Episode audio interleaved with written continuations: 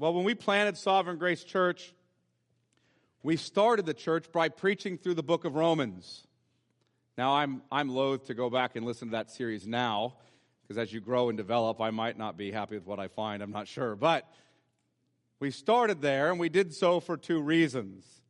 First, we wanted our church to be founded upon the glorious good news of the gospel of Jesus Christ. We wanted that as our foundation as a church. And second, we wanted our church to understand that this gospel must be proclaimed in all the earth. That you cannot, if you will, divide that rock solid foundation of the gospel that we've heard from the imperative that we take that gospel to those who have not heard. We wanted our church to understand that. Look at what Paul says about both. In verse 1, Paul, a servant, a doulos, a slave of Christ Jesus, called to be an apostle. We're not apostles, we understand that. He was. Called to be an apostle, set apart for the gospel of God. This is God's gospel. This is from Him and through Him and to Him. And He receives all the glory. And we wanted our church to understand this is God's gospel, not ours. This is not a gospel you learn from men at the end of the day. You may have heard it from the mouth of a man, but only in as much as Jesus Christ himself was preaching that gospel by the Spirit through the mouth of that man as he pointed to God's word and exposited it to you. Second, the Lord promised this gospel in the Old Testament. So we wanted you to understand this is God's gospel. And second, we wanted you to understand it was promised in the Old Testament. Look at verse 2. Which he promised. God promised this gospel beforehand through his prophets in the Holy Scriptures. He has from Genesis 3:15 where he promised that the seed of the the seed of the woman, the offspring of the woman would crush the head of the serpent. He has had one redemptive purpose since then to send our Messiah, our Savior, the seed of the woman, our Lord Jesus Christ, to conquer Satan and sin and death. Everything you see in the Old Testament is pointing forward to his coming. All of it. Through types and shadows, through sacrifices and ceremonies, through the giving of the law and covenants. It is all driving you to the accomplishment, the fulfillment of Jesus Christ. Long ago, at various times and in various ways, God spoke to our fathers by the prophets. In these last days, He's spoken to us by His Son. That's what I want to say is the third thing we want you to understand is this gospel is about God's Son. Not only is it God's gospel, not only is it promised in the Old Testament, but it's about God's Son. Look at verse 3 concerning his Son. Now it's bracketed, by the way, if you look at the end of verse 4, concerning his Son, verse 3, at the end of verse 4, Jesus Christ our Lord. This is about God's Son. The law and the prophets and the writings all bear witness to God's Son, and his eternally begotten Son condescended to take humanity to himself, becoming our mediator, who was descended from David according to the flesh. And our mediator, Jesus, became man to keep the precept of the law, to keep its commands, and to keep the penalty of the law in our place, to take its curse, its penalty upon himself for our law breaking. And our mediator Jesus, after his crucifixion for our sins, was resurrected from the dead by the Holy Spirit. He was vindicated as holy and innocent and undefiled. He was exalted and throned as king. Look at verse 4. And was declared to be the Son of God in power, according to the Spirit of holiness, by his resurrection from the dead. He is Jesus Christ, Jesus Messiah, our Lord. Jesus Christ and his saving work takes center stage in the redemptive story of Scripture, the whole of Scripture. Calvin once said that all creation is a theater for the glory of God. It's putting God's glory, all of creation, it's putting God's glory on display in a great, like a great theater.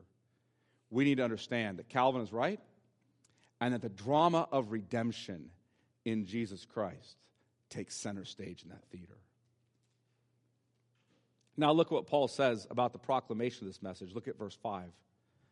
Through whom, that's Jesus Christ our Lord, through whom we've received grace and apostleship. Now, when he says we, he's using the editorial plural.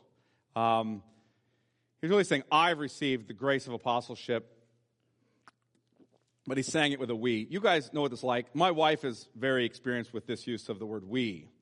What are we making for dinner? To which she says, You mean what am I making for dinner? I'm using the editorial plural, right? We've received grace and apostleship to bring about the obedience of faith. The obedience of faith is to obey the gospel. Romans um, chapter 10 and verse 16. They have not all obeyed the gospel. What is the gospel that they need to obey? Believe in the Lord Jesus Christ and you will be saved. Repent of your sins, trusting in Jesus alone for salvation. He wants to bring the, the obedience of faith. And where does he want to do that? Look at the very end of verse 5 among all the nations, among every ethne, every ethnic group, every people group. It's not talking just about geopolitical borders. This is talking about ethnically, linguistically distinct peoples. He wants to bring about the obedience of faith among all these peoples. Why? Ultimately, for the sake of his name. See, the salvation of the nations is his penultimate goal. It's just below his ultimate goal. His penultimate goal is, I want to see people saved from every tribe and tongue and nation. His ultimate goal is, for the glory of God, for the sake of his name. This is a deeply God centered mission. And that desire forms an inclusio around the book of Romans. If you don't know what an inclusio is, an inclusio, I've, I've told several of you multiple times, so some of you probably don't, though. An inclusio is like bookends. It's a Hebrew literary device. They would use it, and these Greek speakers would use it as well.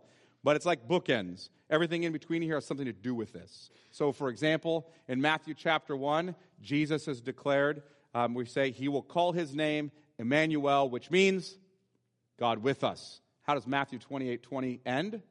And I will be with you. This whole of this book has something to do with God with us. If you go to the book of Acts, chapter 1 and verse 3, Jesus went about preaching the kingdom of God. If you go to the end of book uh, of Acts, Acts 28 verse 30 and 31, you will find Paul is in Rome for 2 years preaching the kingdom of God. And so everything within the book of Acts has something to do with that. It brackets it. Well, Romans is bracketed in a similar way. He has received grace and apostleship to bring about the obedience of faith for the sake of his name, for the glory of God among all nations. Now look at Romans chapter 16. Romans chapter 16. Keep your hands in Romans 1. Look at Romans chapter 16. As he gives this benediction. Now to him who is able, verse 25, sorry, Romans 16, verse 25. Now to him who is able to strengthen you according to my gospel and the preaching of Jesus Christ, according to the revelation of the mystery that was kept secret for long ages, but has now been disclosed through the prophetic writings, and, sorry, and through the prophetic writings has been made known to all nations, according to the command of the eternal God, notice this, to bring about the obedience of faith. Notice it's, it's to be made known to where? All ethnes, all nations. To bring about what? The obedience of faith to the only wise God be glory forevermore through Jesus Christ. Amen. Here you have an inclusio that brackets this whole thing. Here's what I'm driving about. Paul driving at Paul's gospel motivated and necessitated Paul's missionary work. It is precisely because Paul knew the unmerited love of God in Christ that Paul was compelled, 2 Corinthians chapter 5, to be an ambassador for Christ. The love of Christ constrained him or compelled him. And we wanted sovereign grace from the beginning to know these glorious doctrines of grace that Paul lays out here for the majority of this letter. In fact, Romans chapter 1 through 11, he's laying this doctrine of salvation out. However, we do not want you to know those doctrines divorced from the missionary imperative. In other words, we do not want our church to fall into the sin that Sinclair Ferguson has warned about. He said he fears, hear this, that too many people know the doctrines of grace, but do not know the grace of those doctrines. We want you to know the grace of God and to be compelled to proclaim that to the world. We do not want your understanding of these doctrines to be locked up in some classroom or in some argument on social media. We want the doctrines of grace to be the constant meditation of your mind, the joy of your heart, and the proclamation of your mouth. Think, of the good news we have. The Son of God became man and he lived among us. He kept the law when we failed to. He went to the cross. He died in our place, paid the penalty due to us. And he rose from the dead, conquering sin and death for us. And he saved us by sending the Spirit to give us eyes to see and ears to hear, and hearts to believe. And now I'm his and he's mine. Think of the good news, folks. Think of this, sinners. What sin have you committed? What sin have you committed? Adultery? Pornography? Lust? Theft? lying, disobedience to parents, disobedience to authority, pride, shaking your fist at God in anger, impatience. And I can go down the list, right? What sin have you committed? Yet God didn't wait until you finally cleaned up your act until you provoked him in him some kind of love for you to send his son. Didn't wait. God loved you before the world began because he's love. And he sent his son for you. He decreed to do that before the world began. To save you, to wash you clean, to forgive you your sins to give you new life. He did that for you. That's the best news in the world. Does there, is there any better news than that? And here's the thing my neighbor doesn't know him. My coworker doesn't know him. My, mine does, by the way, just so you know. just to be clear. my, my family members don't all know him. The nations don't know him.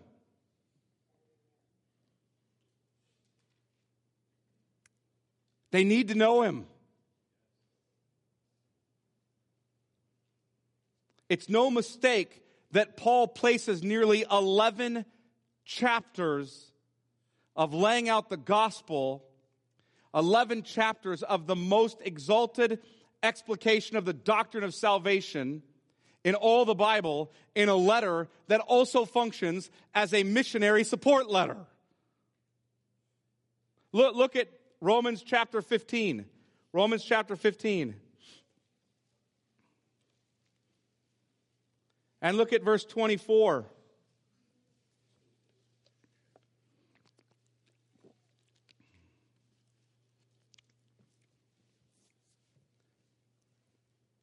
I hope to see you in passing as I go to Spain. He's wants to come to the church at Rome, but he hasn't come yet because he's been out doing this gospel work from Jerusalem all the way around to Illyricum. And now he's collecting an offering to take to Jerusalem because they're in the middle of a famine. But he still wants to come through Rome. And he hopes to see you as in passing as I go to Spain. And to be helped on my journey there by you once I've enjoyed your company for a while. You have received this letter. I'm coming home for a furlough. I'd love to see you before I return and to be helped back to where I'm going. It's a missionary support letter. Look what he goes on to say in verse 28. When therefore I have completed this and have delivered to them the, the giving of the offering at Jerusalem, and have delivered to them what has been collected, I will leave for Spain by way of you. I know that when I come to you, I will come in the fullness of the blessing of Christ. He wants to leave for Spain by way of them. Spain has not been reached with the gospel. Paul wants to go there. He wants to come to Rome to encourage them, for them to encourage him, and so they can support him to go to Spain and make the gospel known. Sadly, I think Paul's letter to Rome is often read and taught without proper attention to this aspect of the nature of the letter. We often come to Romans and find it nearly impossible, it probably is impossible, to sound the depth of Paul's theology here.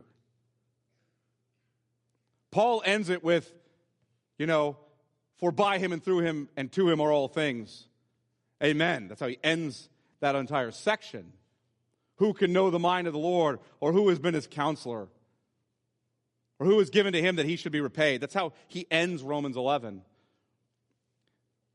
And in our worthy effort to hear what the Spirit is saying to the church through Paul regarding matters like propitiation, in other words, God's being satisfied, his wrath being satisfied against our sin, or justification, our being forgiven our sins and declared righteous, or sanctification, our being declared saints and progressively growing in Christ, or our glorification, the end of our sanctification, we're finally with Him and all that we have been declared to be, or our election, God's choosing us in Christ before the foundation of the world.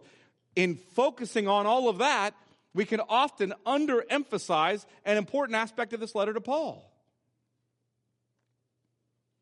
Paul's a missionary to the nations. And in the course of encouraging the church at Rome, he also hopes for their help in furthering his missionary enterprise. This missionary calling is what Christ has given to Paul. And he rejoices in his great honor to make Jesus known. Now, in effort to look a little bit more at Paul's missionary calling, I want to spend a little bit of time looking at three truths that form the basis of Paul's joy and making Christ known to all nations. Here's what they are. First, the responsibility of gospel privilege. Second, the necessity of gospel preachers. And third, the global ambition of gospel proclamation. I'll rename those in a minute. But let's look first at the responsibility of gospel privilege. The responsibility of gospel privilege. Look back at Romans chapter 1 and verse 14. And I picked the word gospel privilege to be intentionally provocative in our day. Look at chapter 1, Romans chapter 1 and verse 14. I am under obligation both to Greeks and to barbarians. Incidentally, um, barbarians would be those largely in northern Europe. That's an onomatopoeia. Barbar- barbarian, that word is an onomatopoeia. You guys, it's one of the best words in English language to say, onomatopoeia, right? What is an onomatopoeia? It means that the word is basically a word that's been given to describe something about the people in a specific way. It says its own name, if you will. And so um, they called them barbarians because when they heard those Northern Europeans speaking, if you will, Middle Europeans speaking, all what they heard was bar, bar, bar, bar, bar, bar, bar. So they said barbarians. Right? To the Greeks and the barbarians, both to the wise and to the foolish. So I'm eager to preach the gospel to you also who are in Rome. Now, notice what Paul is under obligation to those folks, the Greeks and the barbarians, the wise and the foolish. I'm under obligation. I'm under obligation. In the King James Version, I think actually a little bit maybe better translation I'm a debtor. I'm indebted both to Greeks and to barbarians, both to the wise and to the foolish. Paul is obligated, he's indebted to them. Now, why is Paul a debtor? To Greeks and barbarians, wise and foolish. Why is Paul under obligation to them? Well, he's under obligation because God has commanded and commissioned him first. I mean, look at Romans 1 1. Paul, a doulos, a servant, a slave of Christ Jesus, called to be an apostle, set apart for the gospel of God. He's under obligation because God has commanded him to this. He's commissioned him to this. In this sense, the whole church is under obligation or a debtor. Not because we're all apostles, but because the church is built on the foundation of the prophets and the apostles, Ephesians 2:20. And that charge originally given to the to the apostles in the Great Commission is passed to the church. But I think it goes further than just the fact that we're called and commissioned to take the gospel to the ends of the earth. I think Paul understands that he has something other people need. He has the gospel of Jesus Christ. He is a debtor in that he knows the grace of God that others do not know. He is the chief of sinners, and Christ saved him. He shares the common humanity with everybody else. He shares the common sin of everyone else. He shares the common condemnation under God's holy justice of everyone else. What he doesn't share with everyone else is that he knows the gospel and he's saved. And now the love of Christ toward him compels him, indebts him to others.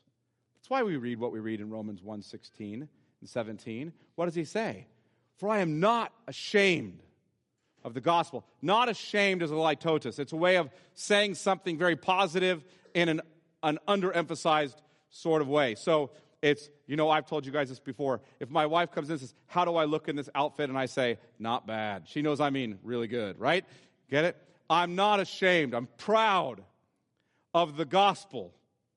For I'm not ashamed of the gospel, for it, what's it? The gospel is the power of God for salvation to everyone who believes, to the Jew first and also to the Greek.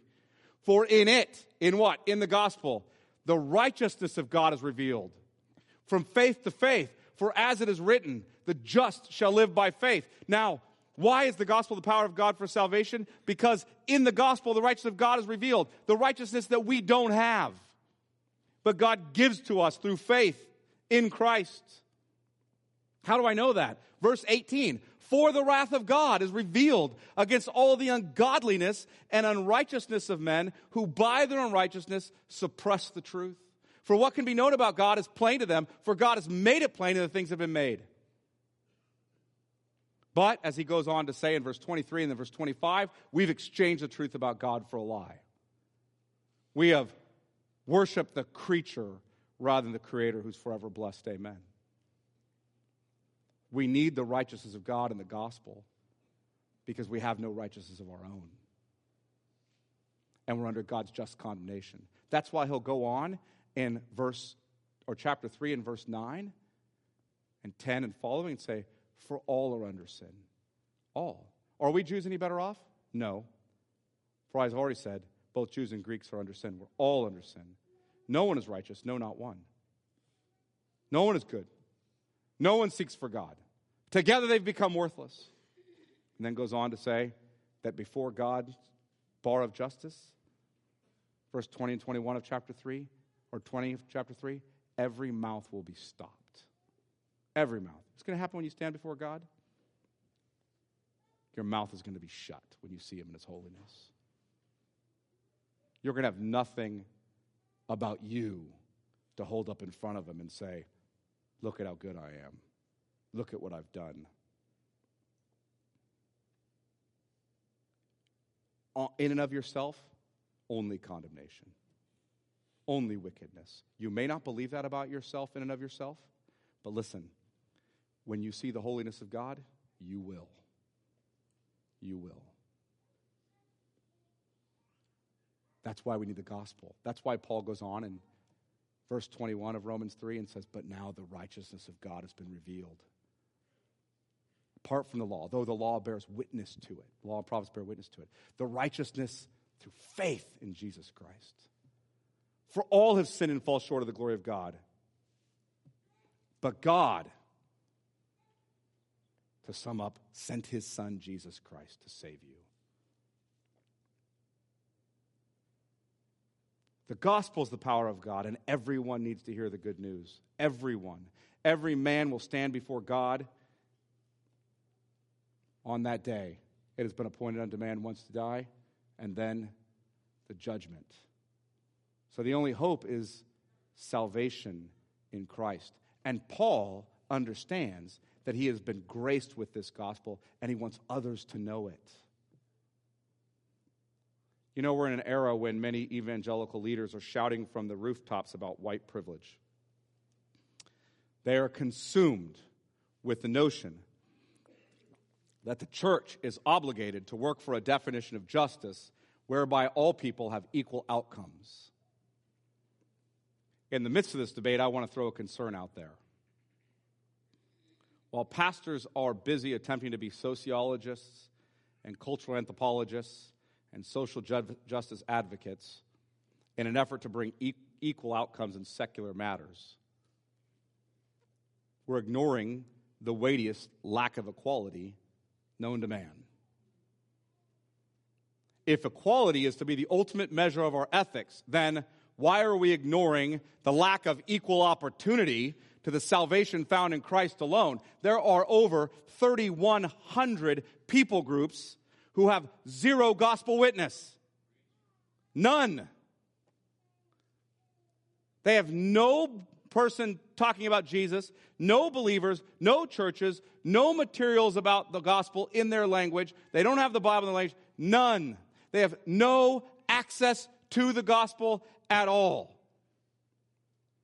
That means sharing our common humanity, sharing our common sin, they also share our common judgment under God's holy justice. These people have no access to the saving gospel of Jesus Christ and are condemned in their sin. And listen, they face much worse things than societal injustice. They face the justice of God. So, we want to talk about a lack of equal opportunity or a lack of equal access, or we want to talk about privilege. Let's start talking about our privilege. We know the gospel, they don't. If we've decided that equality is the great virtue, then why aren't pastors shouting this inequality from the rooftops? If you want to shout about what Christ shouts about and whisper about what he whispers about, then we should be shouting about this we should be shouting about our gospel privilege and our gospel indebtedness. We're burning so much energy on these perceived secular injustices. And don't get me wrong, there are real injustices out there. But the problem with this is it leads us to completely misdiagnose the fundamental problem with man. Secular sociology and psychology and politics all seek to manage the flesh. It's all they can do. Do we really believe that man is flesh? Do we really believe that there's an antithesis between the spirit and the flesh? The spirit is not of the flesh? Do we really believe what Romans 8, for example, says? Listen to Romans 8 and verse 5. Listen to what Paul says. For those who live according to the flesh set their minds on the things of the flesh, but those who live according to the Spirit set their minds on the things of the Spirit. For to set the mind on the flesh is death, but to set the mind on the spirit is life and peace. For the mind that is set on the flesh is hostile to God, for it does not submit to God's law. Now, catch this. Indeed, it cannot. Those who are in the flesh cannot please God. Here's the sad reality of the social justice movement they've misdiagnosed the problem, they've misdiagnosed the solution. Your greatest problem is not that you're a victim of some societal injustice, though you may be. You may be. Your greatest problem is that you're of the flesh. A wicked, law breaking offender against our holy God who's dead in your sins and who cannot please God. The primary injustice in the world is committed by you. Did you hear that? When you break God's law. Your great need is not for the church to get distracted in attempts to reorganize the society to help you overcome the injustice committed against you. Your greatest need is for the church to remain vigilantly committed to proclaiming the good news of salvation in Jesus Christ alone. You need to know that Jesus satisfied the justice of God for your sins. You need to know that. He satisfied the precept and the penalty of God's law for you, and He graciously offers you salvation and life in His name. You need to hear that message, and you need the Spirit to regenerate you, to give you life, to make you born again, so that you believe and are saved. You need that. That's what your neighbor needs to hear. That's what the nations need to hear. Do we really believe? Do we really believe that apart from this gospel message being preached and the Spirit applying it, that men will remain dead in their sins and damned by the righteous justice of God? Do we really believe that? If so, does that affect how we pray? You know, Spurgeon, in his book, The Soul Winner, addressing Sunday school teachers in his church, talked about preaching the word to them, teaching them the Bible, etc., and praying for them. And he asked, Do you really believe these children are the flesh and not of the spirit? They cannot please God. They cannot keep God's law. That they need to be born again. That they need a new life. That they need to know the gospel. Do you really believe that? If so, do you pray like Elijah prayed for the widow's dead son?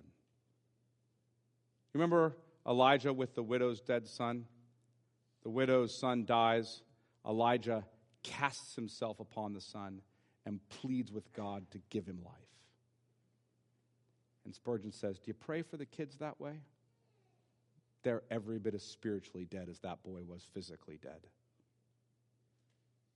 Do you plead with the Lord to save them? Parents, um, I don't care how well you discipline your children, how faithful and biblically well you think you handled everything. the main thing I, w- I, I'm learning the more my kids get older and now go off to be adults and have their own freedom, the more the, the mirage that I had any control goes away. Right? And, and I come back to the did I plead with the Lord enough for them?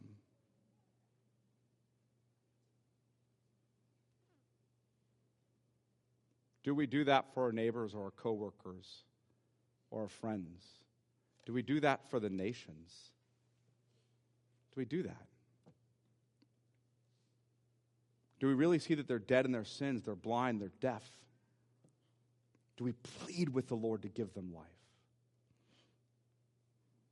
Do we beseech the Lord to raise up workers for the harvest to make Christ known? Christ pray, commands us to pray that. Do we pray for it? If so, then we know the only hope is the preaching of the gospel, which leads to my second point, which will be shorter the necessity of gospel preachers. Look at chapter Romans chapter 10 and verse 13. I'll try to move these last two points relatively quickly. Romans 10 verse 13. I'll, I'll tell you what it is while you're turning there. Everyone who calls on the name of the Lord will be saved. Verse 13. But how can they call on him in whom they've not believed? And how can they believe in him of whom they've never heard? And how can they hear unless someone preaches to them? And how can they preach unless they're sent? Thus it's written, How beautiful are the feet of those who bring the good news. Listen, how can someone call on the Lord if they've not believed in him? Everyone who calls on the name of the Lord will be saved. Great. How can they call on him if they haven't believed in him? How can they believe in him if they haven't heard? How can they hear if someone doesn't preach? Gospel preachers are necessary. Necessary. That's what Paul's arguing. He is saying that ordinarily, the only means of someone trusting in Christ is because someone else preaches the gospel to them. But let's take a step further.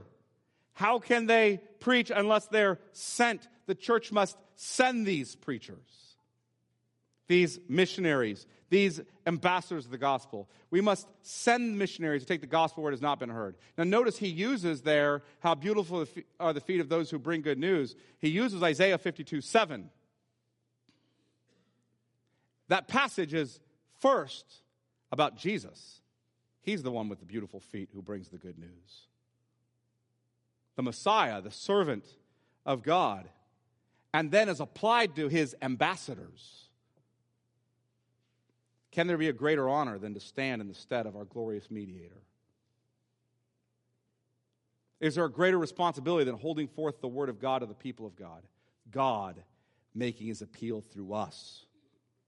Be reconciled to God through Christ. But it's not enough to raise up preachers, they must be sent. Sent by who? Well, ultimately, by the head of the church, Jesus Christ. As his spirit raises up people and through his church sends them out. We raise up preachers here and we send them out to saturate our cities with the gospel. We raise up missionaries and we send them to the peoples who've never heard the gospel. And our sending is not limited to our own country or state or city. Paul had concern for every people group on the earth. He had that concern because Jesus did. The Father did. The Holy Spirit did. I should say it in the case of the Trinity, did and do have that concern. Jesus commanded the apostles to go to every people group. That's not limited, like I said, to geopolitical borders. We see evidence of that in Revelation in the great throne room where every tribe and tongue and nation are singing glory to the Lamb who was slain. That leads to the third point the global ambition of gospel proclamation. Look at Romans chapter 15. Romans chapter 15, the global ambition of gospel proclamation. Paul has been telling them that he's satisfied with the church at Rome. He thinks they're doing quite well, um, and therefore he hasn't been in a hurry to get there. Though he would like to come, tell them of all that Christ has done through him by the Spirit. Then in verse 18, he says, For I will not venture to speak of anything except what Christ, Romans 15, verse 18, I will not venture to speak of anything except what Christ has accomplished through me to bring the Gentiles, that's the non Jews, to obedience. Obedience of faith, I would say, by word and deed, by the power of signs and wonders, by the power of the Spirit of God, so that from Jerusalem and all the way around to Illyricum I have fulfilled the ministry of the gospel of Christ. Listen to what Paul's claiming here is. I have fulfilled the ministry of preaching the gospel from Jerusalem all the way around to Illyricum. That's a circular pattern. Illyricum would be modern day southern Albania. This is a massive swath of geography with towns and hamlets and cities and hundreds and hundreds and hundreds and hundreds of thousands of people. And Paul says, I've fulfilled the gospel ministry of pro- proclaiming this word from Jerusalem all the way around Illyricum. Now, now look what he goes on to say in verse 23. Drop to verse 23. But now, since I no longer have any room for work in these regions, from Jerusalem all the way around to Illyricum, no more room for work in these regions. And since I have longed for many years to come to you, I hope to see you in passing as I go to Spain. Paul has fulfilled his ministry, and now he has no more room in these regions. Now, how can that be? What percentage of that population was Christian at that point? Less than 1%. Less than 1%, a fraction of a percent, were believing in the Lord Jesus at that point. So, how can his work be done? Hundreds of thousands of people in those areas do not know Christ, yet Paul says, There's no more room for me here. Now, now think, think about this. I'm a pastor of a church in Bakersfield. There's 525,000 something people in this area, if you include the unincorporated and incorporated areas of Bakersfield. According to the American Religious Data Archives, roughly 12 to 13 percent are professing evangelicals and members of professing evangelical churches. Now, let's be really generous. I've seen the list of those churches that are included in evangelical churches. I'll be really generous and call them all evangelical churches. and that is an act of generosity if you saw the list. 12 to 13%. That means that in Bakersfield and our surrounding unincorporated areas, roughly 87% of the people do not know Jesus Christ. Do not know Jesus Christ. Now, I want you to stop and consider that for a minute. Of 525,000 people, right? That means maybe 60,000 or so know the Lord. And 460,000 or so don't. Now, if I stood in this pulpit and said, no more room for gospel work for me, you'd say, You all lost your mind. Have you even walked around town at all? Do you know anybody outside the people in your church? So, how can Paul say that? How can he say that? Because of Paul's missionary work, he can say that. Because of the calling that the Lord had laid on him. Look at verse 20. And thus, verse 20, I make it my ambition, my ambition, my aim, I strive for, my honor, so all the way to translate that, I make it my ambition to preach the gospel. Not where Christ has already been named, lest I build on someone else's foundation, but as it is written, those who have never been told of him will see, and those who have never heard will understand. Paul has an ambition or an aim. He's striving for something. There's something he considers to be his honor. What is it? To preach Christ where he has never been named, to lay a new foundation. He has planted churches in all those areas from Jerusalem all the way around to Illyricum. In other words, the gospel has been preached there, there are believers there, and the foundation of a church has been laid. There are church plants there. And so Paul's assumption is those church plants can now reach those people. But I want to go somewhere and lay a foundation where one has never been laid. Paul will talk about this in 1 Corinthians 3 with regard to his relationship to Apollos. I sowed, Apollos watered, God gave the growth. Paul sees himself as someone who lays a new foundation, not someone who builds on another foundation. Listen, as a pastor in Bakersfield, I'm a pastor who builds on the foundation of another.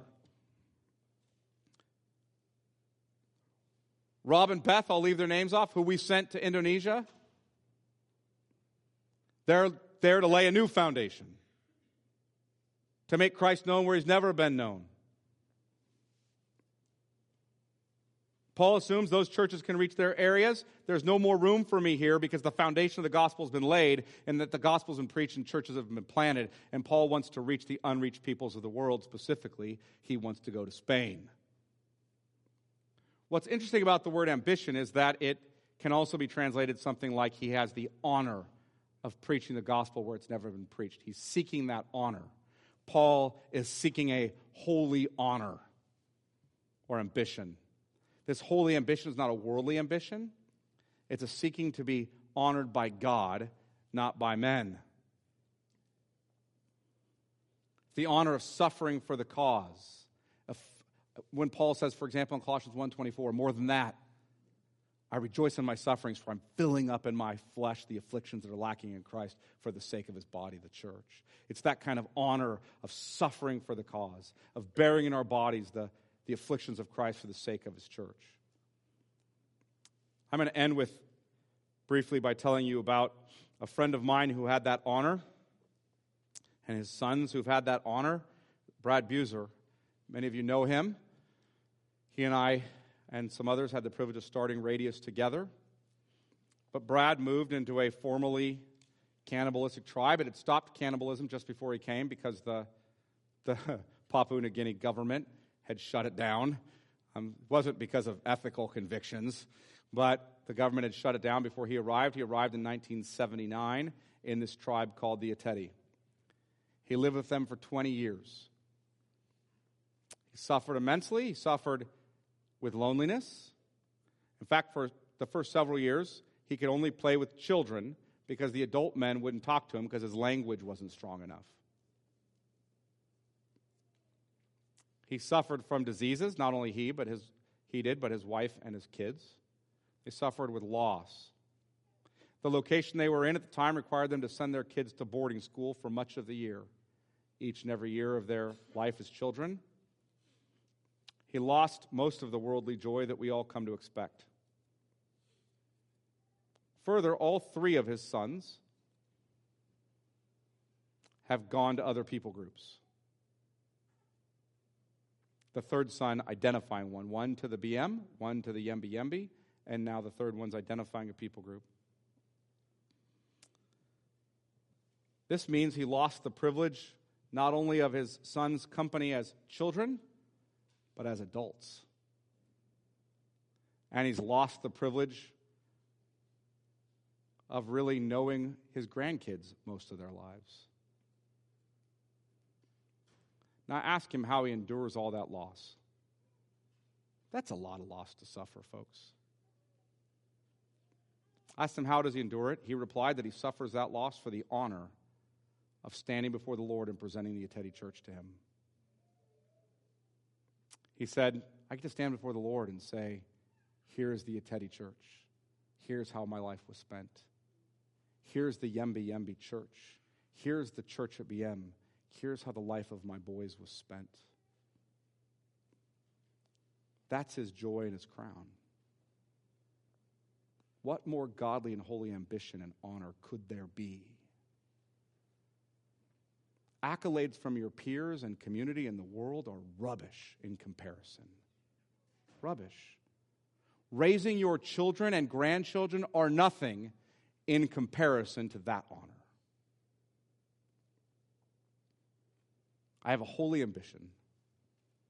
Our elders have a holy ambition. Our deacons have a holy ambition. The Lord will raise up many such people through the ministry that He does here through sovereign grace. Christ has come to save people from every tribe and tongue and nation. And Paul was ambitious to have the honor of carrying that gospel word to the world and to plant churches where Jesus had never been named. And he was confident that he wouldn't be put to shame in seeking his glory here. The Lord has been pleased to, pleased to raise up missionaries and send missionaries, support missionaries from our church. And what I guess I'm saying is, it's our prayer that the Lord would be pleased to use our local church to send even more. For we have glorious good news in Jesus that the world needs to hear. Let me pray. Father, we ask that your name would be made known in all the earth as the gospel of your Son, Jesus Christ, is proclaimed, as your Spirit goes to work in the hearts and minds of men through that gospel word to save. We pray, Father, that we as a church would feel the weight, the debt, the obligation of knowing the gospel, being saved, that the love of Christ would compel us to send, to go, to support, to pray. So that people would be saved, so that your Son would be exalted in all the earth. We pray this in Jesus' name. Amen.